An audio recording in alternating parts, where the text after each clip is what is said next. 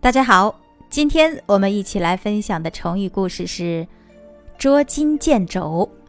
近义词呢是“左支右绌”，反义词是“绰有余裕”。捉襟见肘的意思是形容衣服破烂、生活穷困，后比喻难以应付困难。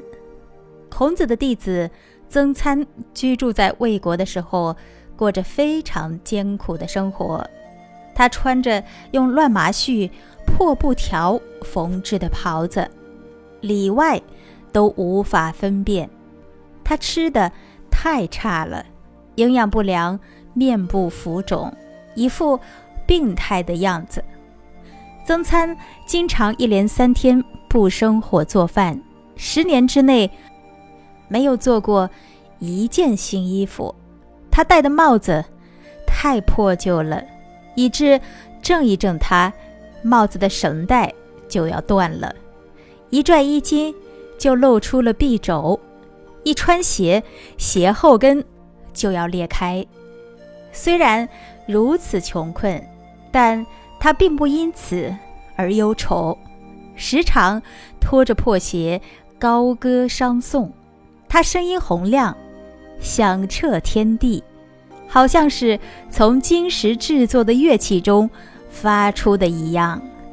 就这样，曾参过着自由自在的生活。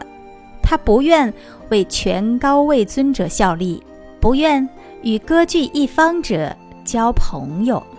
所以，庄子说：“注意培养心智的人，会忘掉形体。”注意养生的人会忘记利禄，而致力于大道的人会忘掉心机。亲爱的听众朋友，庄子的观点，您怎么看呢？欢迎在底部留言评论。好，本期的成语故事就和大家分享到这儿了。今天呢，也是我国传统的佳节——中秋节。祝各位中秋节快乐！让我们下期节目再会。